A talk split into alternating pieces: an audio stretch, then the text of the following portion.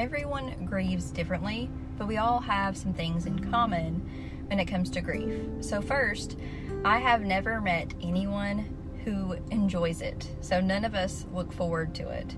And grief can be beautiful, but it's also extremely painful. And as humans, we want to avoid pain as much as possible. So, secondly, we all go through some type of grief in our lives. So, some of us may not experience it as young or in early in life as others, but no one can avoid it completely throughout their entire life. So, although we perceive it and experience it differently, we all have to face it sooner or later. So, there is no time limit for grief. Part of me wishes it would go away after some time, but also part of me doesn't want it to go away because in those moments, it's what helps me to feel closer to the one that I lost. And so I lost my three year old daughter, Krista, almost two years ago now. And although I have healed a lot, I still think of her every single day. And I was listening to the radio, and the song Rescue by Lauren Daigle came on. And it brought out the grief in me that was the song that I played at her funeral, and so it brought tears to my eyes. And mm. although I've healed a lot, I don't believe there will ever be a time that I don't grieve her at all for the rest of my life. So when you lose someone close to you, you don't just grieve the life that they did have, you grieve the entire life that you wish they had. So um, all the moments that you wish they could be there for you are grieving. So my dad passed away in 2007. I was 13, and every time I go through something, it could be good or bad, I find myself wishing that he was here. And so, all those years ago, I still feel that way now.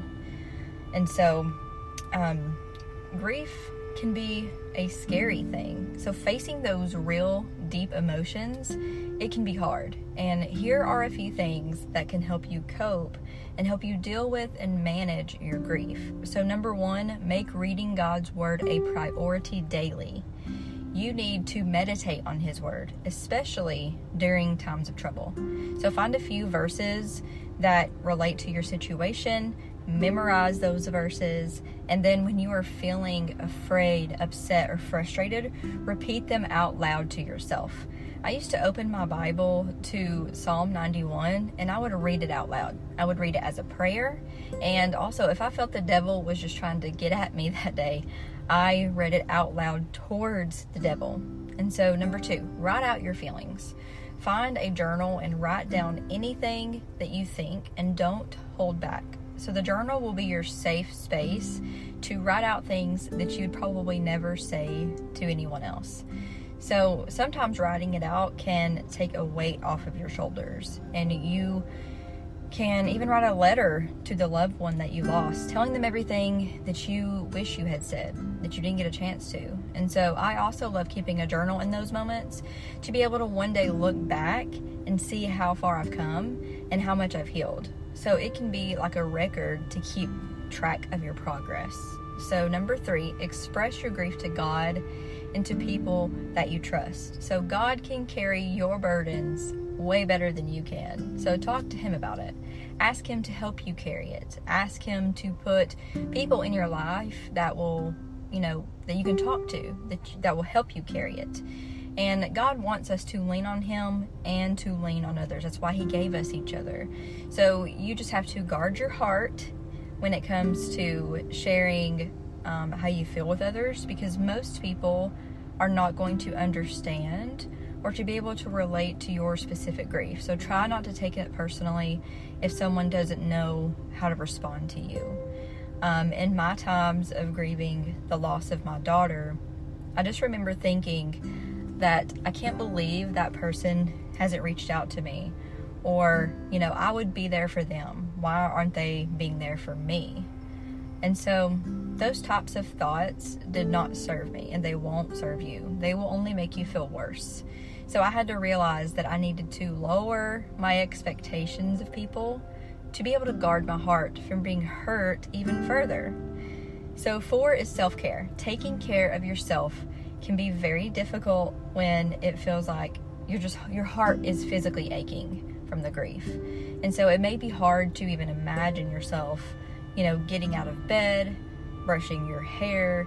But if you are looking for ways to cope, what you've done in the past may not work for this moment you know this current moment so you you may have to try something else you may have to try something new there was a time before my daughter passed away where i grieved her still i grieved the baby that i had before she was shaken and so you know, the entire life that she should have had, I was grieving. So, although she was still here and alive at that time, I was grieving her. So, I went through a time where it was very difficult and I just didn't want to get out of bed in the mornings.